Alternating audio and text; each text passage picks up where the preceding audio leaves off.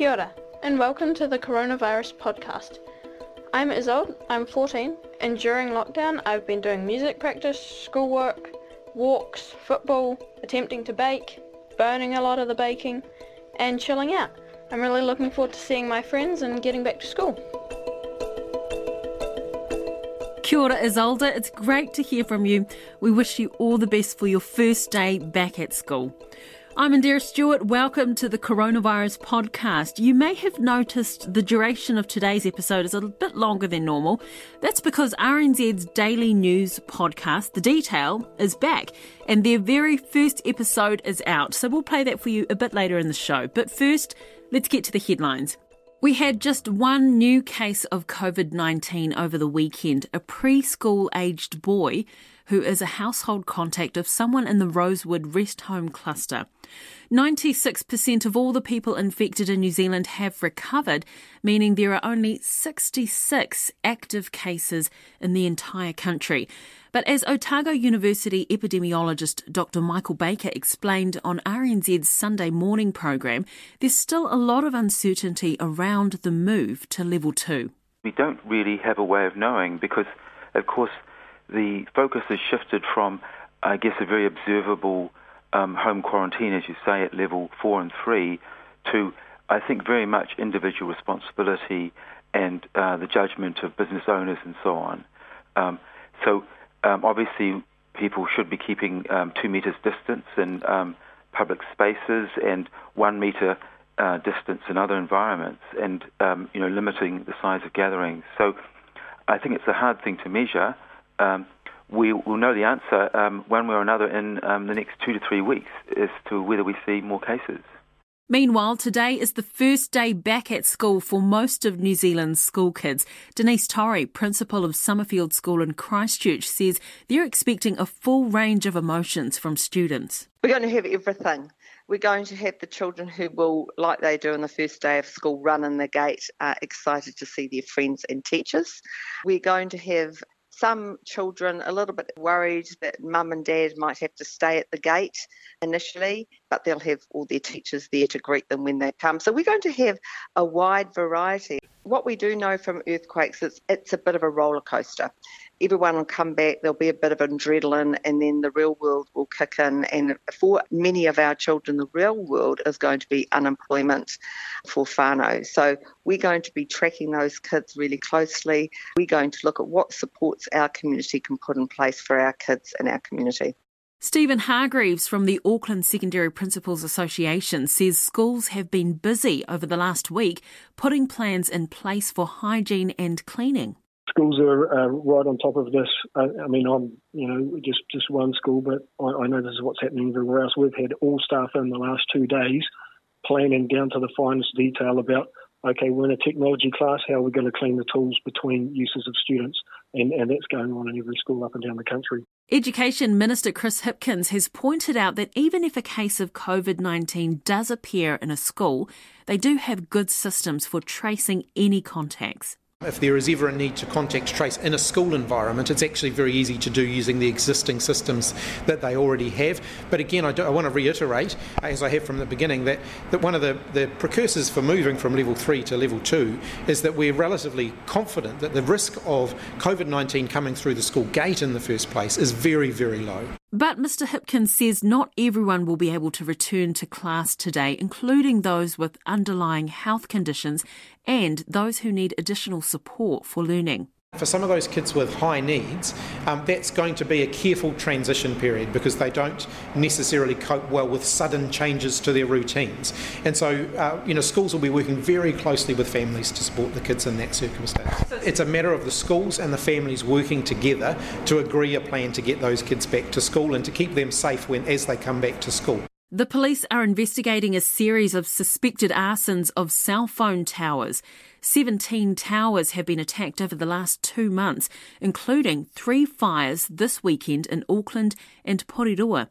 There have been attacks on cell phone towers all over the world linked to a debunked conspiracy theory that 5G causes COVID 19. Well, the chief executive of the Telecommunications Forum, Geoff Thorn, says anyone with information about the fires needs to come forward urgently. We're not sure what the motivation of these attacks is, but whatever it is, it's putting lives potentially at risk because all of the damage that's occurring to the cell towers is preventing people potentially from making calls to triple one emergency services. Meanwhile, in overseas news, thousands of people have taken in protests against lockdowns and economic policies in the UK and Europe. In the UK, 19 people were arrested at a protest in London's Hyde Park, including the brother of former Labour leader Jeremy Corbyn. In Spain, protesters banged pots and pans, calling for the resignation of the government. And in Berlin, there was a rally calling for the end of lockdown measures, while in Poland, police fired tear gas on protesters calling for businesses to reopen. RNZ's daily news podcast, The Detail, is back on this week, and their very first episode is focused on Queenstown. The city has been dealt a hammer blow by COVID 19 and with no real idea of when international tourism will return to New Zealand, there are serious questions over its future. So, without any further ado, here's the detail. Kia ora, welcome to The Detail. It's great to be back. I'm Sharon Brettkelly, and today, Queenstown, from exciting adventure capital bursting with tourists to this. The size of the iceberg the economy's just hit became very apparent today. In just a month, Queenstown has gone from being one of the richest regions in the country to one of the poorest. We could not be any worse than we are at the present time. Two months ago, we were the most desirable part of New Zealand to live in um, growth in population, growth in GDP, uh, suddenly we have morphed into being probably the most financially challenged district in our country. The Mayor of Queenstown Lakes has described plans to cut hundreds of tourism jobs as a horror show. One of the country's largest tourist operators, Ngāi Tahu Tourism, has announced plans to close its businesses. That's 300 jobs at risk. Many of the jobs are in Queenstown. Tourism job losses there now over 5,000. It really brings home how big this impact is that even one of our most iconic, one of our biggest tourism businesses in the country uh, can't carry on without any customers. We look at Queenstown's economic coronavirus bloodbath and what it will take to recover. Will there be fewer fresh faced bungee jumpers and more grey haired golfers? And will rich foreigners be allowed to buy houses again? Look, they've been fantastic for this region. They're good citizens, They've added a lot of value. They've certainly not taken, in most cases I know, taken anything out of the economy, pouring money in. From the time the famous Queenstown gondola started to ferry tourists up Ben Lomond 50 years ago, the picturesque town has been a mecca for tourists. Soaring mountains and serene lakes, adventure and drama, Queenstown had it all. So much so that a report in 2018 detailed massive infrastructure problems caused by too many overseas tourists. Under pressure were housing, transport, the airport, water supply, and the environment. Residents were carrying the load when, at peak times, for every local, there were 34 visitors. But tourists are so valuable. Visitors who've come to New Zealand for Queenstown have spent between 1.44 and 1.74 billion dollars a year. But the boom that took off in the 80s is now bust. Words like welfare tsunami, grief, economic bloodbath, and horror show are being used.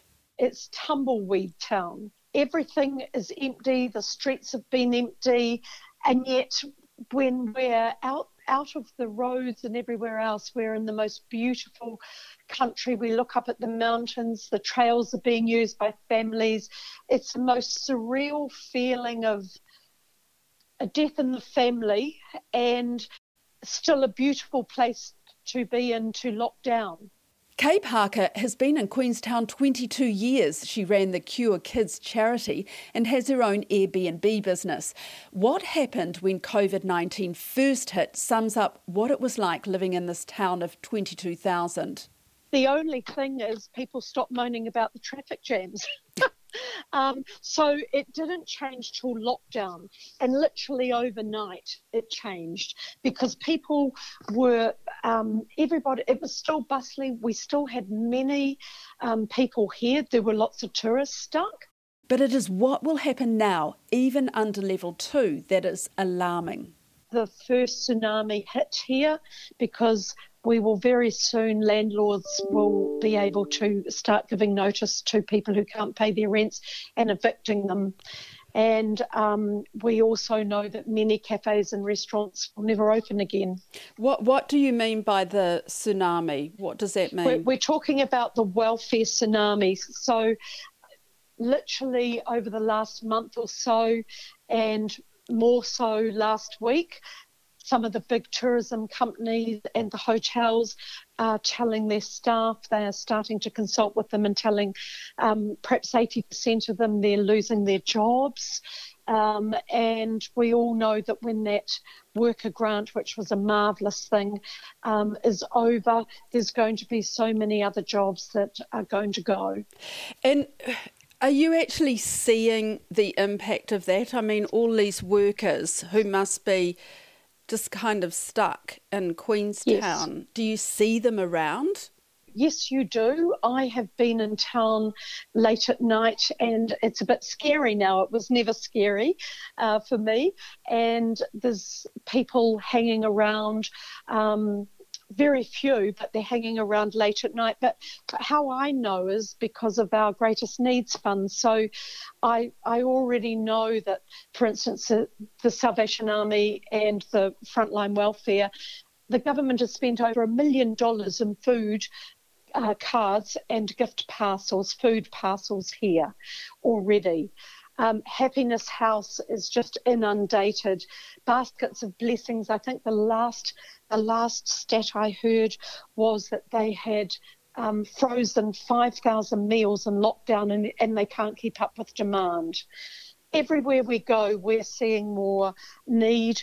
Uh, people are now coming out desperate for medical. They can't afford to go to the doctor for either acute or underlying illnesses. When they can't put food on their family's table, they're not going to the doctor for their own health. So we're trying to do something about that now. Who are these people, Kay? There is First of all, the migrant workers were the most in the news. Tourism hotspot Queenstown is facing a migrant worker crisis. Thousands of visitors across tourism and hospitality find themselves unemployed, unable to return home, and asking for more help. Because I've been a backbone of our community, doing all the jobs that really Kiwis didn't want to do, but they at first had no, no real rights. With nearly 7,000 families and individuals seeking welfare from the District Council. Council. Around three quarters are migrant workers. There is a growing humanitarian crisis here. In the Civil Emergency Fund, they can get up to $240 a week for food, depending on the size of their groups. Um, but going forward, if they've lost their jobs, they are technically in breach of their visa. Therefore, if they haven't got another job, which is probably unlikely here because we're expecting such a high unemployment. Um, when they go to renew their visa, it won't be renewed, probably. Queues like this outside the Salvation Army continue to grow. It's seen demand for support like food parcels spike 600%. It's like putting a band-aid on the Titanic. Um, we can only provide food and uh, winter clothing and linen, um, but a number of these people, particularly a migrant community, are facing um, the need to pay for rent, um, for power. And it's not just our wonderful migrant workers, it's also our Kiwi workers. Uh, many young people down here living the dream, having a great old time. They're OE in New Zealand. They're now also out of work. But we also have another really important group. Those companies, those people who have worked their butt off and they've lost their companies and they've had to put their staff off and they themselves are in really difficult situation, probably for the first time in their lives. There's this complete disbelief and this huge worry, and then mortgage payments coming for them, the grief of having to put off workers who've been with them for years and having to say that our company is no longer sustainable. Kay Parker was out with a friend when she came up with the Wakatipu Greatest Needs Fund. I was literally out biking with a friend the week before lockdown. I had slowly um, stockpiled basic food that I told my doctor the day the week before lockdown that if anyone needed food or what have you, um, I had stockpiled food to help our neighbourhood and anybody else in need. The next day, I had two phone calls for desperate families living on $50 and not being able to feed their family. And I said to my friend, I think I'd better get out of retirement and start a fund. She also helped me at Cure Kids and with the Trails Trust, and she said, All right, we'll do it together. So we did and it's just gone from there. It's it's yes, snowballed. I had my first major donor, the Hugo Charitable Trust. I, I went straight home from that bike ride, ran them, and asked how much they would give me to start and how much they would give me if I reached a quarter of a million. and um, uh, they told me um, their wonderful, generous donation at six o'clock on Saturday. Sir Eion Edgar got involved. I got on the phone. I went and saw people and asked great group to be uh, on our granting committee. And then um, I've been fundraising ever since. So basically, you tapped into some of your wealthy friends and contacts? Yes. And then they gave me others. Um, they gave me their their people, and it's just snowballed. So, how much have you got now? How, what sort of donations? We are literally just about at 638,000 million is our goal, and I hope the next couple of weeks. I've been a bit distracted um, with um, helping some migrants get out um, of New Zealand currently, so I'm back onto it these next two weeks. I hope to get near to 800,000. What do you mean you've been distracted with some helping some migrants get out? What, tell me that. Tell me about that. Well, I, I got a call from um, a Luana Goncalves, who is very well known in the South American community here. I didn't know her, but she basically said, uh, the Brazilian government has chartered a plane. I've got all these people on it, migrant workers, some tourists stranded, the, the parents of migrant workers who got stuck here. And she said they cannot get from Queenstown to Auckland to get that flight. And she was just so eloquent and touched my heart, and it was outside my funds remit. So I said, right, let's just get on and do it together. So overnight, she told me the situation. I talked to our mayor, um, Jim Boult. He agreed to hire a bus. Remember, we were in distancing, so a 50 seater had to be applied for 23 people. And then we started. Um, letting people know that they could get the bus and that it would be free.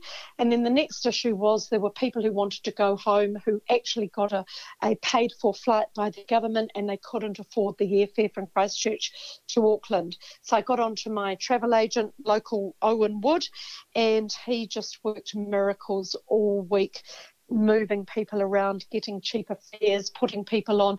Even that um, Friday afternoon when the plane went out at midnight, he was still getting people um, last flights out of Christchurch. So we all danced and diced, but we got 26 out in the end because three were in bubbles, so we could take three more people.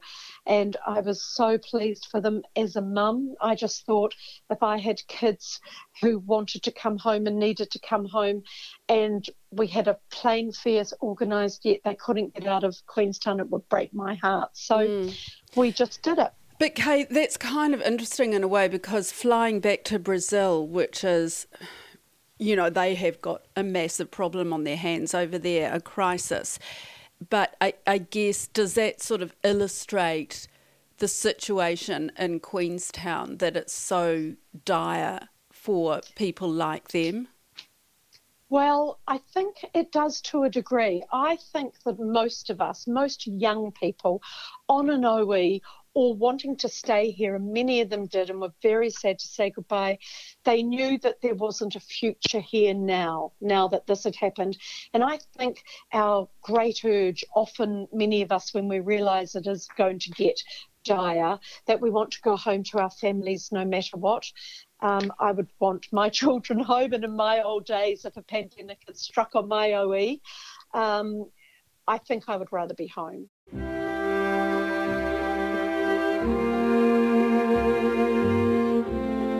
So that's Queenstown now, but what about its future? Here's Sir Eion Edgar, businessman and philanthropist. He's been coming to Queenstown for 65 years and has had a house here for 40 years. He's on a council steering committee working on its economic recovery. We will see people coming for longer. Uh, the, the mix will change. I suspect we'll see more older people one, because they'll be able to travel, they know that economically they're in a better position, but also, uh, and that will change. They'll come for longer. The golfers will want to play, you know, some of the five courses here, or all of them, so they'll stay for a week, and it uh, the young people will be uh, more concerned to um, make sure they've got a job. But away from tourism, you know, I've heard people say that Queenstown, this is the time now that Queenstown diversifies, that it's too way too dependent on tourism and it has to get into other things, developing other things, such as, I don't know, developing the film industry, for example. Yeah, look, everyone has recognised that, but they're not easy. I mean, one of the areas I've been involved with is education, and we have established the Resort College here, catering for hospitality and adventure tourism. And things like education are certainly things to be encouraged. And film industry is another one. But I mean, look at the film industry now. I mean, with no one being allowed to travel, borders closed, that slowed that totally as well. Mm. So, and obviously technology, everyone wants to, um, you know, create a basis, and that is something that w- is very attractive for a play, you know, to attract bright young people in that sector. Queenstown's the perfect place to bring up a family for outdoor and have outdoor pursuits, but everyone in the world wants that. So it's not easy you're not suddenly going to get Google want to set up a branch here unless. Um, so I think we will see more of it, but we do have to be practical that tourism has been good for the, the community. I think it, we will diversify over time, but it, it's not a sudden panacea that'll change overnight. In over five years, I would love to think tourism would drop to 60% or even hopefully 50%. But you can't just turn things on and off, and particularly attract new businesses that are going to employ a substantial number of people in a short time frame. Mm. In a short time frame, I say one to two years. And he reckons it's time to let the foreign buyers back into our housing market. New Zealand has always been short of capital. So they bring in money, which helps everyone. And you know, you, you can't take the land away. So I don't see any. The argument, and look, and there were some valid reasons that people were coming in and buying up all these cheap houses, and you know, that pushed up the prices. But put a, they can't buy anything under three million or something, so you're not going to affect the first home buyer. But they do. I mean, the Mutt Langes of the world, mm. Julian Robertson, Mr. Ishii, the late Mr. Ishii, those people. And so they add real value. And, you know, it benefits everyone. Mm. Look at what's been created in the Motatapu. It's just the most amazing restoration back to the values. What Mr. Ishii's and you know his family have done for Millbrook, creating a world class resort facility. These people have been wonderful contributors. So we, everyone in New Zealand benefits. Why wouldn't you want them? Mm. Very controversial. Um, can yeah, I? Yeah, I mean, but I think, and understand that at bottom end, your last thing you wanted, and I understand there was a lot of Chinese coming in and buying hundreds of houses and everything, and then just sort of, you know, putting them back on the market at a higher price. But look at the criteria. You know, there is people that add real value, and we can use some extra capital at this time. Before COVID 19 hit, Queenstown was grappling with a different crisis high house prices and nowhere for renters to live. In a town of extremes, thousands have been living on the breadline, hot hotbedding 30 to a house. Eion Edgar says locals like the peace and quiet, but that doesn't pay the bills. You know, there's a new game in town. You rush to the window when you hear an aeroplane. But yeah. I think that we will get uh, some activity will be good, and it is going to be very necessary. But I don't see, as, as I said, getting back to those pre uh, COVID 19 levels for a very long time. What will happen with all these empty hotel rooms? Um, I think two things. One, they will be very price competitive which means that which will make it a lot tougher for the Airbnb type alternatives.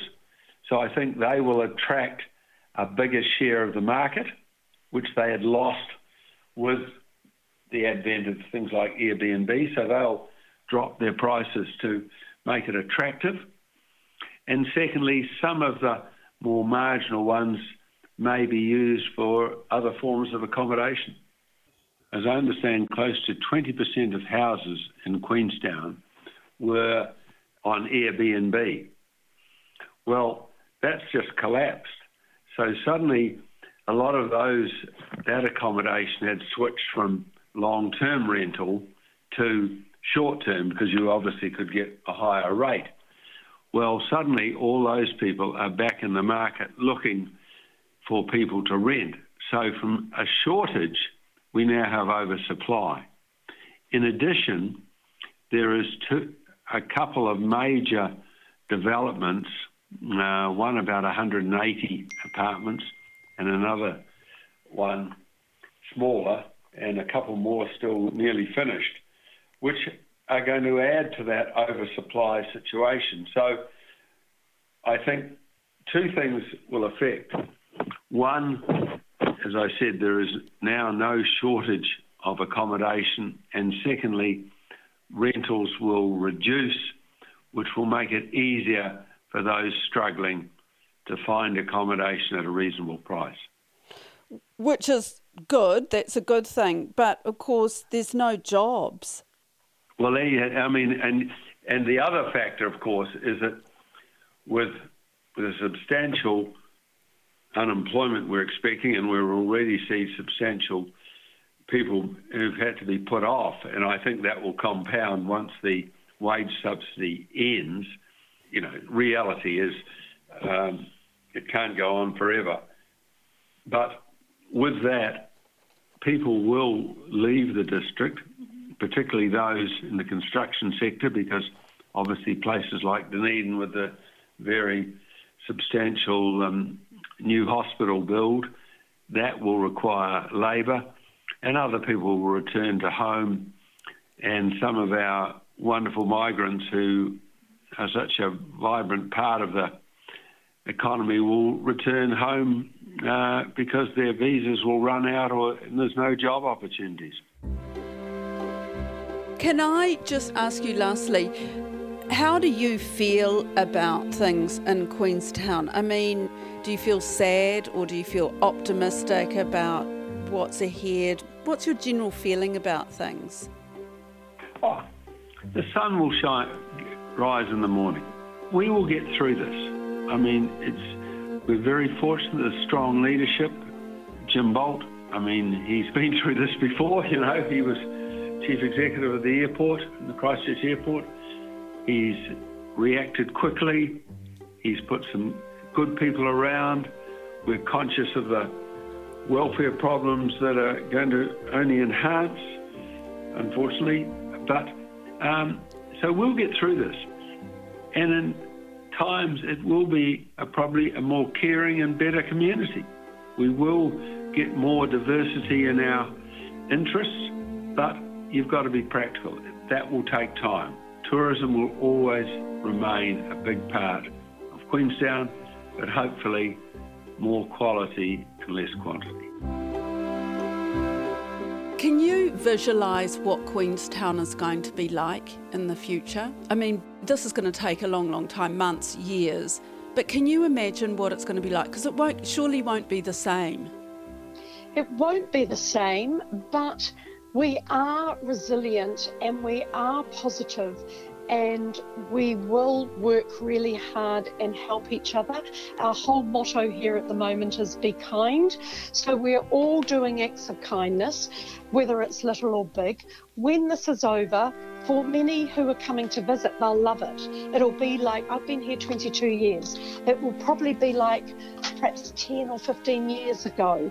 So for visitors, I think they're in for a treat to be quite honest, because things will still open again and they'll still be looked after, and our beauty's all around us. It's not like a war where, or an earthquake like poor Christchurch, where all the place is devastated. It's still beautiful, but the undercurrent for all of us, it is a grief, and we will grieve for the many people who are hurting, but help as best we can, and we will come back. That was The Detail. And of course, you can subscribe to The Detail wherever you've subscribed to the Coronavirus Podcast.